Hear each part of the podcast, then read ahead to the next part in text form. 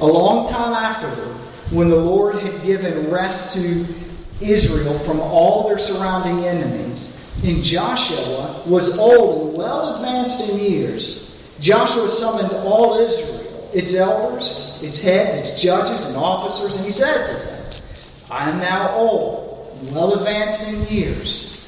You have seen all the Lord your God has done to all these nations for your sake. For it is the Lord your God who has fought for you.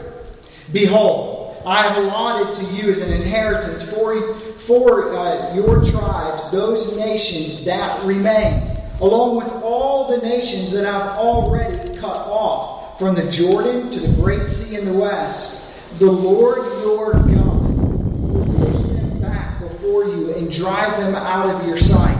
And you shall possess their land just as the Lord your God promised you. Verse 5 Therefore, be very strong to keep all to keep and do all that is written in the book of the law of Moses, turning aside from it neither to the right nor to the left, that you may not mix with these nations remaining among you, or make mention of the nations of their gods, or swear by them, or serve them, or bow down to them. But you shall cling to the Lord your God just as you have done to this day. For the Lord has driven out before you great and strong nations. And as for you, no man has been able to stand before you to this day. One man of you puts to fight a thousand, since it is the Lord your God who fights for you, just as he promised you. Be very careful, therefore, to love the Lord your God. For if you return back and cling to the, to the remnant of these nations remaining among you and make marriages with them so that you associate with them and they with you, know for certain that the Lord your God will no longer drive out those nations before you, but they shall be a snare and a trap for you, and a whip on your sides, and thorns in your eyes, until you perish from off this good ground that the Lord your God has given you. Verse 14. And now I'm about to go the way of all the earth. And you know in your hearts and souls, all of you, that not one word has failed of all the good things that the Lord your God promised concerning you. All have come to pass for you. Not one of them has failed.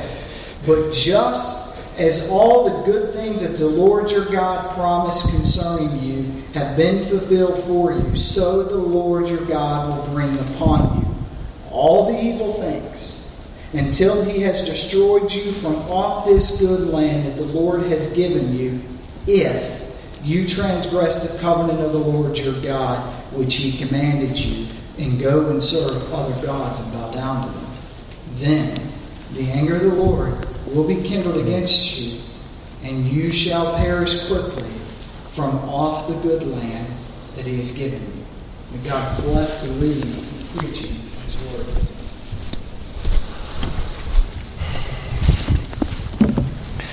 Thanks, Pastor Tim. With an overview sermon like this of the whole book, kind of nice to have that up front, right? He, he just read the entire chapter for us, and we'll definitely be referring back to chapter 23 a lot. Lord willing, we'll look at 24 as well. So if you have your Bible this morning, just keep it there, camp there between Joshua 23 and 24. Well, you know, if you've been with us a little bit, we've been, as Pastor Tim mentioned, going through the Old Testament. We went through the entire book of, of Exodus, and then we did an overview sermon on Numbers and Deuteronomy. And so this morning we're in Joshua. And as we concluded Deuteronomy, you may recall we saw the passing of the torch of leadership, right? It passed from Moses to Joshua. The words we get there in Deuteronomy 31 are very similar to the words we see in Joshua chapter 1. Deuteronomy 31, 7 and 8.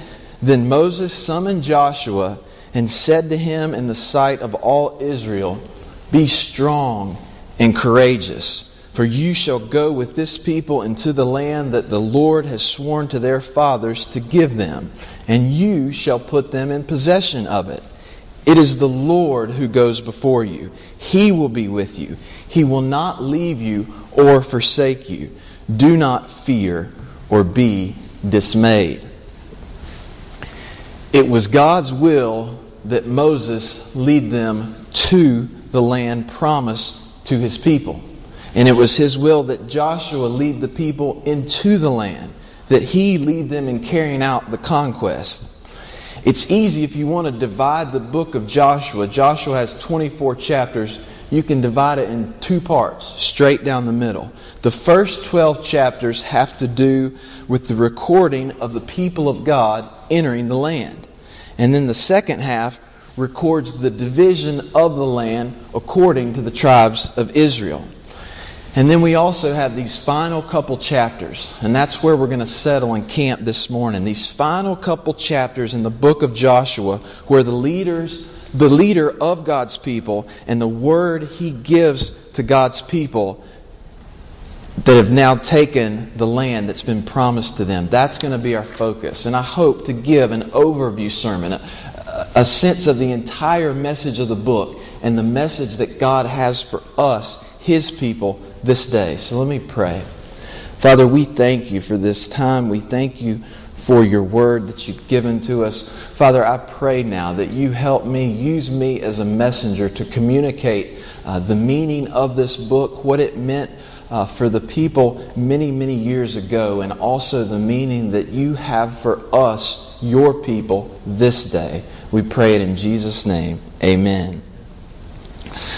Well, the first point that I want us to see this morning that I think we can draw upon from these last couple chapters in Joshua and in the entire book of Joshua as well. Don't let me limit it to just those last two, but it's this God is a God who always keeps his promises.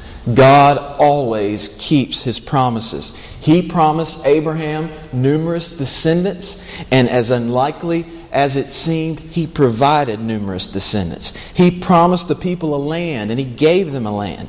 He promised to be with his people, to go with them, to go before them, to never leave them or forsake them. And he did just that. He was the one that caused the ground to be dry as the people crossed the Jordan. He was the one that caused the walls of Jericho to come tumbling down, the city of Ai to fall. It was the Lord. It was Yahweh who did it all. Look there again in Joshua 23, verse 5. And you shall possess their land just as the Lord your God promised you, just as he promised you. And then down further in verse 14, we get these words And now I am about to go the way of all the earth, and you know in your hearts and souls, all of you, not one word has failed of all the good things that the Lord your God promised concerning you. All have come to pass for you. Not one of them has failed. You may be here this morning, and if you were to describe your life, if you were to sit down with me or someone else and give me the highlights of your life, you would highlight broken promises. Many promises broken by people in your life maybe those close to you. You would never think those close to you would leave you or forsake you. That experience is extremely painful. It can be confusing, overwhelming, debilitating. At times you, you don't know where to turn. As a counselor, you can probably imagine this is a place where I often sit with people. They're hurting, they're confused, they're disappointed because they've been hurt by others. But thankfully, if they're believers, I always have somewhere to turn. I always have someone I can point them to, someone that is always there who will never leave them or forsake them, who's always dependable and reliable. And if you're a believer, that same one is available to you. You can always turn to God. You can always count on Him. He's always there. When everybody else seems to be turning on you, He's for you. He is the only one you can bank on, never leaving or forsaking you. And if, if you're here this morning, friend, and you're, you're an unbeliever, that reality at this moment for you, it's not true. You are an enemy of God. God is not for you, He's against you because of your sin. But, but, if you repent and believe, if you repent, if you'll turn from your sins and put your faith, your hope, your trust in what Christ did on the cross, you can move from enemy of God to child of God. And these same promises can be true for you. Life on this side of heaven is hard.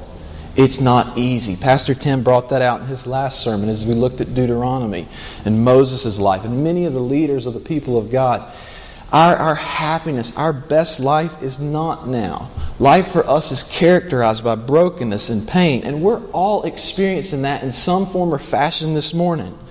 For some of you, it's more significant than others, whether that be physical pain, a broken relationship, overwhelming financial stress. It's the experience for each of us. And yet, we can hope in the promises of God. We can bank on Him. We are those who look forward to a better day. Believer, this morning, be reminded of these promises. God promises that if He began a good work in you, He will carry it out to completion. There is nothing, there is not anything that can separate you, child of God, from the love of God. No one is able to snatch you out of the Father's hand. God is a refuge and a shield to his people. His steadfast love surrounds the one who trusts in the Lord. I could keep going and going. I could spend the whole rest of the sermon here. Promises upon promises upon promises that we as children of God can always count on. They never fail. God always keeps his promises. We also see in these verses that God fights for his people. He fights for his people. Yahweh is a warrior. He is a God who is mighty in battle. Look back there at verse 3. And you have seen all that the Lord your God has done to all these nations for your sake. For it is the Lord your God who has fought for you. Behold, I have allotted to you as an inheritance for your tribes those nations that remain, along with the nations that I have already cut off, from the Jordan to the great sea in the west. The Lord your God will push them back before you and drive them out of your sight, and you shall possess their land just as the Lord God promised you. God was the one fighting for his people, He brought them safely into the land. And for you and me this morning, our battle, it's, it's not a battle with surrounding nations, right? But we are in a battle. We're in a real battle with sin. We, we battle, we fight against that sin that clings so closely. We're in a battle with, with spiritual forces of evil, and it's God who fights for us. Jesus went to battle with the forces of darkness, the rulers of darkness. He purchased our victory. He won the battle. He defeated both sin and death. I'm reminded of Hebrews 4 here. Hebrews 4, the author says, Since then, we have a great high priest who has passed through the heavens, Jesus, the Son of God. Let us hold fast our confession. For we do not have a high priest who is unable to sympathize with our weaknesses, but one who in every respect has been tempted as we are, yet without sin. Let us then, with confidence, draw near to the throne of grace that we may receive mercy and find help in time of need. Brothers, sisters, we're clearly in a spiritual battle with forces of evil, and yet we have one on our side who came out on top the one who was without sin. Therefore, we too can experience victory over sin. Consider these promises from the apostle Paul, Romans 8:11. If the spirit of him who raised Jesus from the dead dwells in you, he who raised Christ Jesus from the dead will also give life to your mortal bodies through his spirit who dwells in you.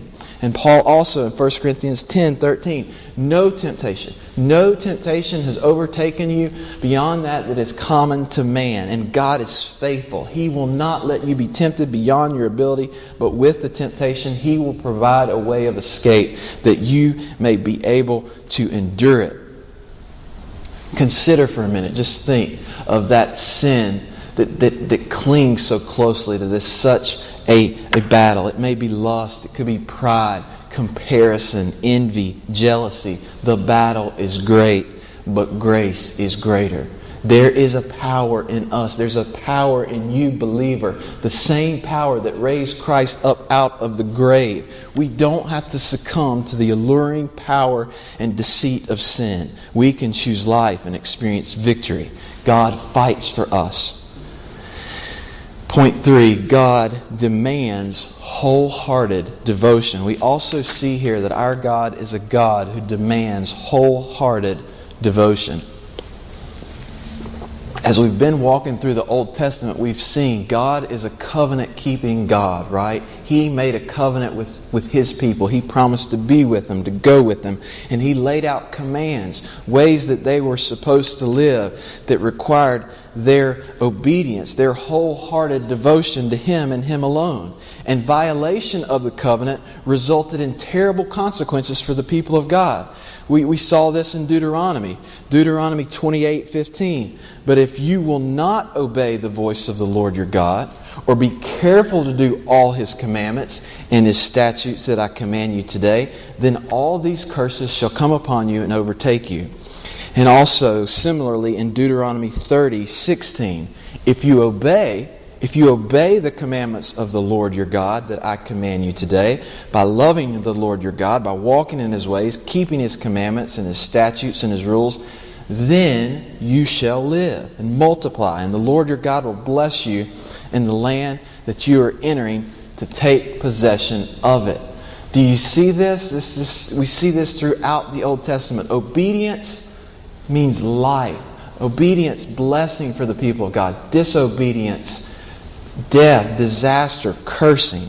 We see this throughout. We also see it here in Joshua 23. Just to highlight a few places again that, that Pastor Tim read, look back at verse 6. Be strong, therefore. Therefore, be strong. Keep and do all that is written in the book of the law of Moses, turning aside neither to the right nor to the left that you may not mix with these nations or make mentions of the names of the gods or swear by them or serve them by, or bow down to them, but you shall cling, you shall cling to the Lord your God just as you have done to this day. And then down in verse 12, for if you turn back, if you cling to the remnant of these nations, Know for certain, verse 13, the Lord your God will no longer drive the nations out, but there'll be a snare, a trap for you, a whip on your sides, a thorn in your eyes, until you perish from off this good ground that He has given you. And also, verse 16, if you transgress the covenant of the Lord, which He commanded you, and serve other gods and bow down to them, then the anger of the Lord will be kindled against you. This same truth about God is true of us today as, as His covenant people. Disobedience ultimately leads to negative consequences. God desires to bless us, and yet we reject His blessing when we choose to disobey the good commands He's given us. I think this is such a helpful point for us to think on as parents and grandparents. Pastor and author Tedd Tripp he often talks about a circle of blessing. And when he's, when he's teaching or in his books, he'll, he'll put just a circle there, a circle of blessing. And then outside of it is, is a danger zone, is how he describes it.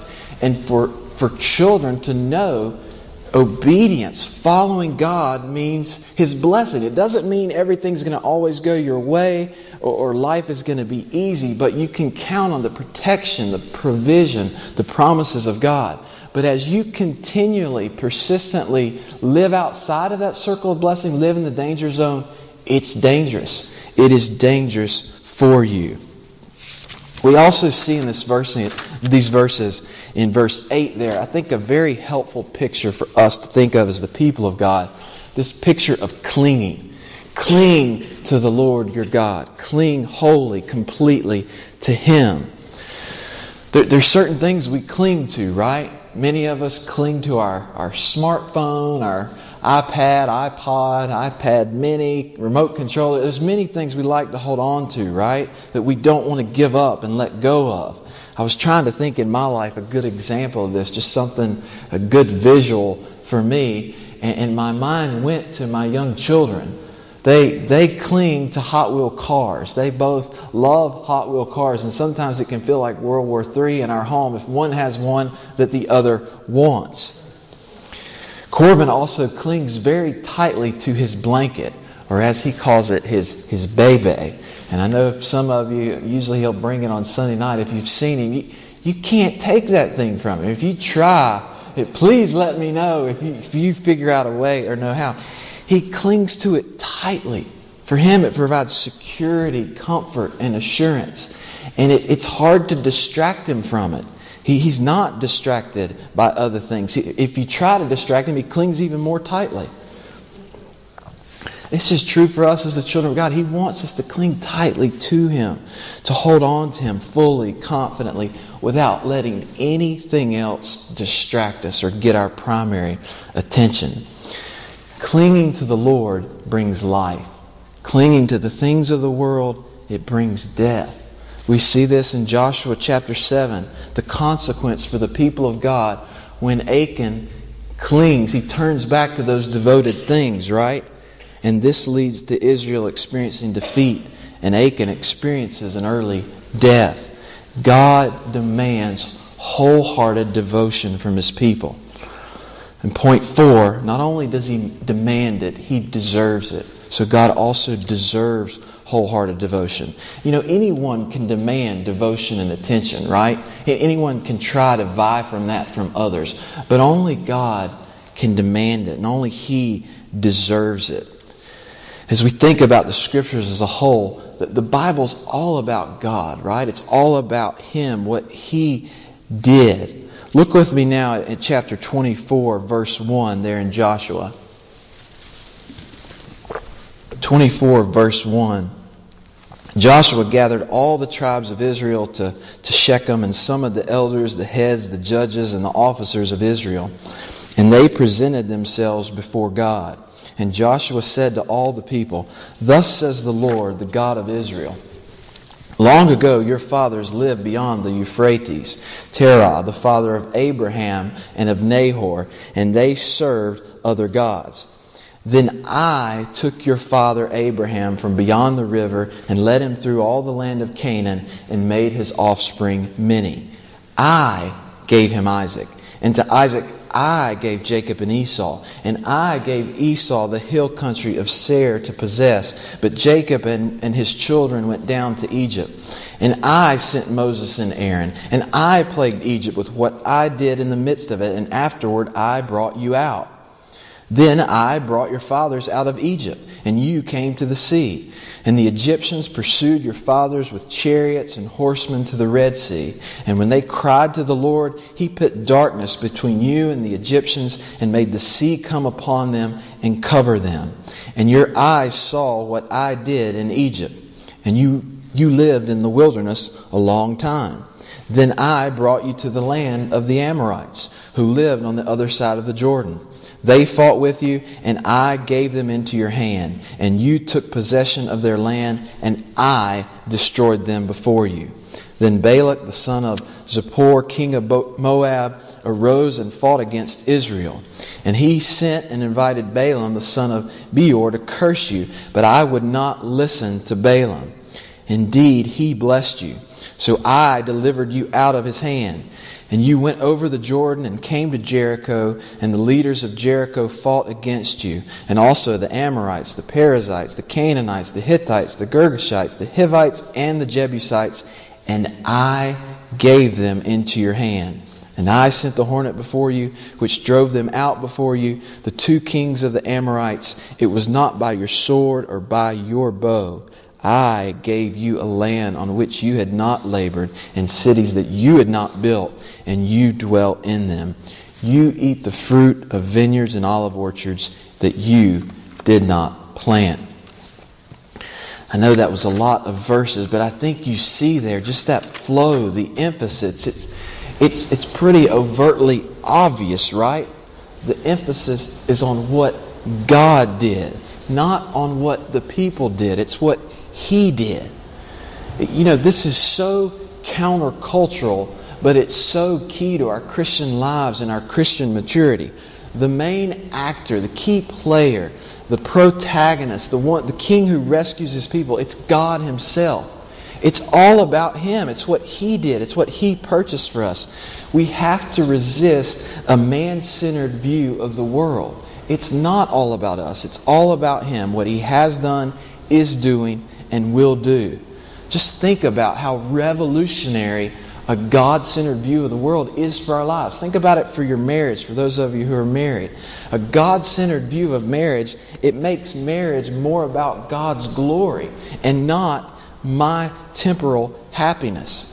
Parenting is about making disciples and not about polishing trophies for ourselves that look good to everybody else.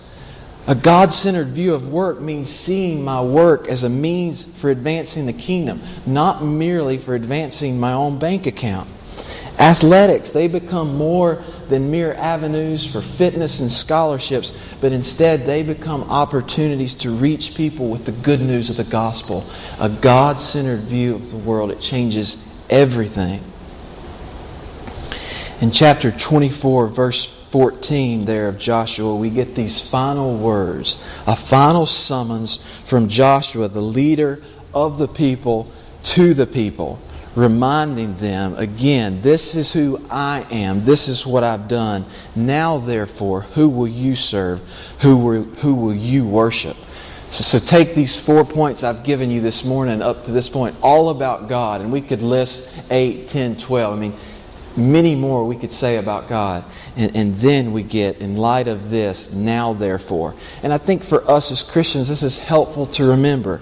Grace, that is God working for us, working in us, working for us on our behalf, that always precedes our obedience.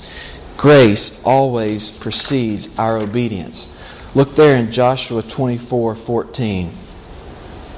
Now therefore, fear the Lord and serve him in sincerity and in faithfulness. Put away the gods that your fathers served beyond the river and in Egypt and serve the Lord. And if it is evil in your eyes to serve the Lord, choose this day whom you will serve. Whether the gods your fathers served in the region beyond the river or the gods of the Amorites in whose land you dwell. But as for me and my house, we will serve the Lord.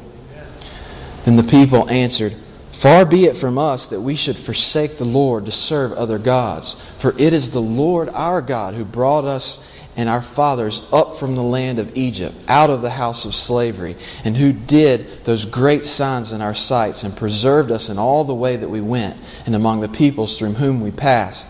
And the Lord drove us out before all the peoples, the Amorites who lived in the land. Therefore we also will serve the Lord, for he is our God. But Joshua said to the people, You are not able to serve the Lord, for he is a holy God. He's a jealous God. He will not forgive your transgressions or your sins. If you forsake the Lord and serve foreign gods, then he will turn and do you harm and consume you after having done you good. And the people said to Joshua, No, but we will serve the Lord. Then Joshua said to the people, You are witnesses against yourselves that you have chosen the Lord to serve him. And they said, We are witnesses. He said, Then put away the foreign gods that are among you and incline your heart to the Lord, the God of Israel. And the people of God said to Joshua, The Lord our God we will serve, and his voice we will obey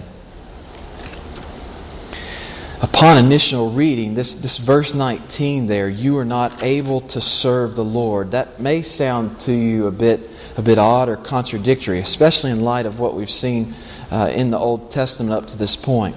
Um, th- this statement, you're not able to serve the Lord, for He is a holy God, it's a description of both God and the people. God is holy, they are not. The command is then to serve him and to not bow down to any foreign gods. And their response is, We will serve the Lord. It's the right response.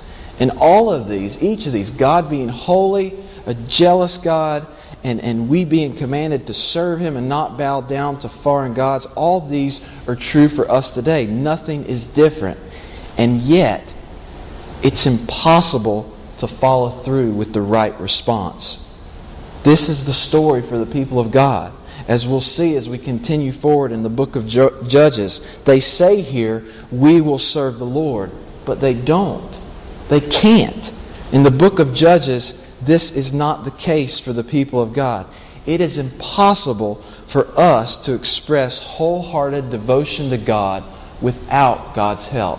Let me say that again. It's impossible for us to express wholehearted devotion to God without His help.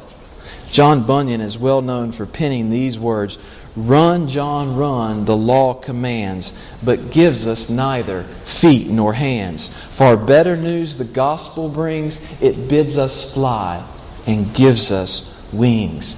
We believe that the law is holy, it's just, and good. It, it shows us the way, it shows us our sin, but we also believe we need the gospel. The law can't get us there. We need Christ. We need the gospel. And God, in His grace and His mercy, He makes a way for us as His children to express wholehearted devotion.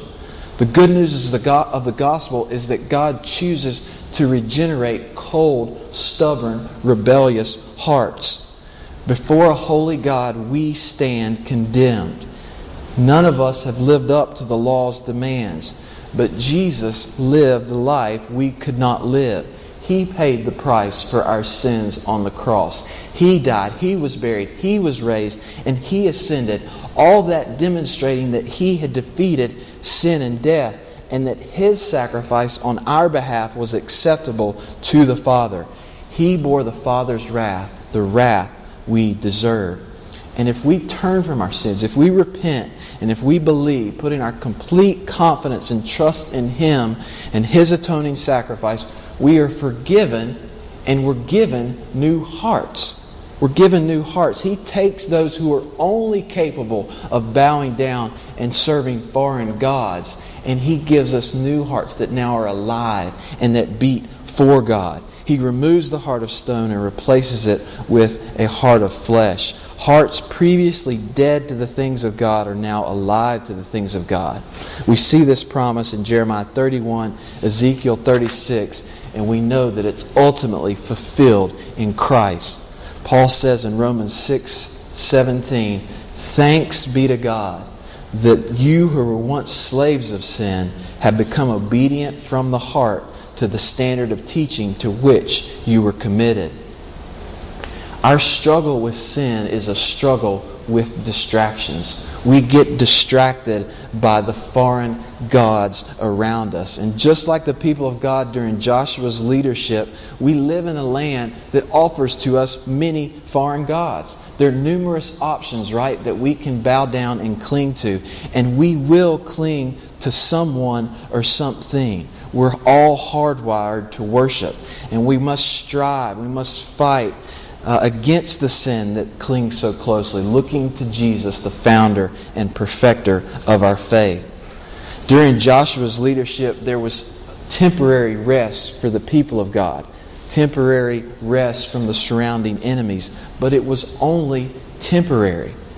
Jesus provides for us rest that cannot be taken. Because of his resurrection from the dead, we have the promise of a present and a future rest. We await that inheritance that is imperishable, undefiled, and unfading, kept in heaven for us.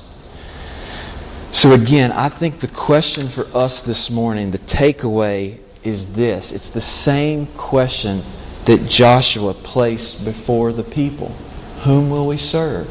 Whom will we worship? Christianity, it doesn't make room for one foot in and one foot out. It requires complete, wholehearted devotion, daily taking up one's cross, a willingness to leave father and mother if that means advancing the kingdom. And this is a work of God. It is a supernatural miracle that He brings about in our lives. As I think back on my life, a time, a real pivotal time was my freshman year of college. I really believe that I became a believer late in high school. I was involved in sports and involved in FCA, and there was a, a, brother, a believer, who poured into me, and I heard the gospel. And so I really think it was then where, where God came into my life and changed my heart. But as I think back to that freshman year, it was one of those pivotal, crucial moments for me in my new walk as a believer. And I think the Lord, He often works in our lives in those key, significant moments that can really set the course for, our, for the rest of our lives. And for me, that was freshman year. I was at a big state school. My horizons were expanded. There were numerous influences uh, coming my way. And three faces, as I think back, three faces come to mind. Two buddies lived there in my suite. We had lots in common. We each played sports in high school, and we loved to get out on the pickup basketball court as much as we could. We had a lot of similar interests, but there was only one problem. They thought Christianity was a joke. At times, they made fun of it. They were interested in worldly pursuits. And at times that, that was pulling me. I was, I was influenced by that and I was wrestling with this choice. Then there was another friend that, that came to mind. He, he was a couple years older than me, and he lived in my dorm down in Hinton James on South Campus, and he was an upperclassman. Now, the only reason you lived on South Campus as an upperclassman is either you were a little bit crazy or you were sold out for Christ. And this brother was sold out for Christ. He lived there purposefully, intently to try to reach people with the gospel. And he pursued me. He would invite me to Bible studies and worship gatherings. And I was faced with this choice Who am I going to serve? Who am I going to worship? And I knew I couldn't choose both. I knew I couldn't have both. It was going to be one or the other. And I'm so grateful God used this brother in Christ and moved in my life and my heart, leading me to choose him. The same choice that Joshua had to make, the same choice he laid before the people of God, is the same choice before you and me today. We each have a choice to make every moment of every hour of every day. Whom will we serve? Whom will we worship? And if you're here today, the clear command from the Scriptures is for you to choose this day whom you will serve. We are commanded to choose God. Brothers, sisters, are we captivated by God? Are we overwhelmed by His love and His grace? Are we enamored with His promises? I know as a church, we've been talking a lot lately about evangelism. We're thinking on it. We're praying about it as a pastoral team. We want to foster a culture where we are sharing the gospel with unbelievers in our sphere of influence and sharing the gospel with unbelievers in your sphere of influence, it becomes natural if you're overwhelmed by God, if you're captivated by Him and overwhelmed by His love and His grace, if you're enamored with His promises, those who are captivated by God will walk across the street to begin a relationship with a neighbor that begins a journey of hopefully getting the gospel to them. Let's pray.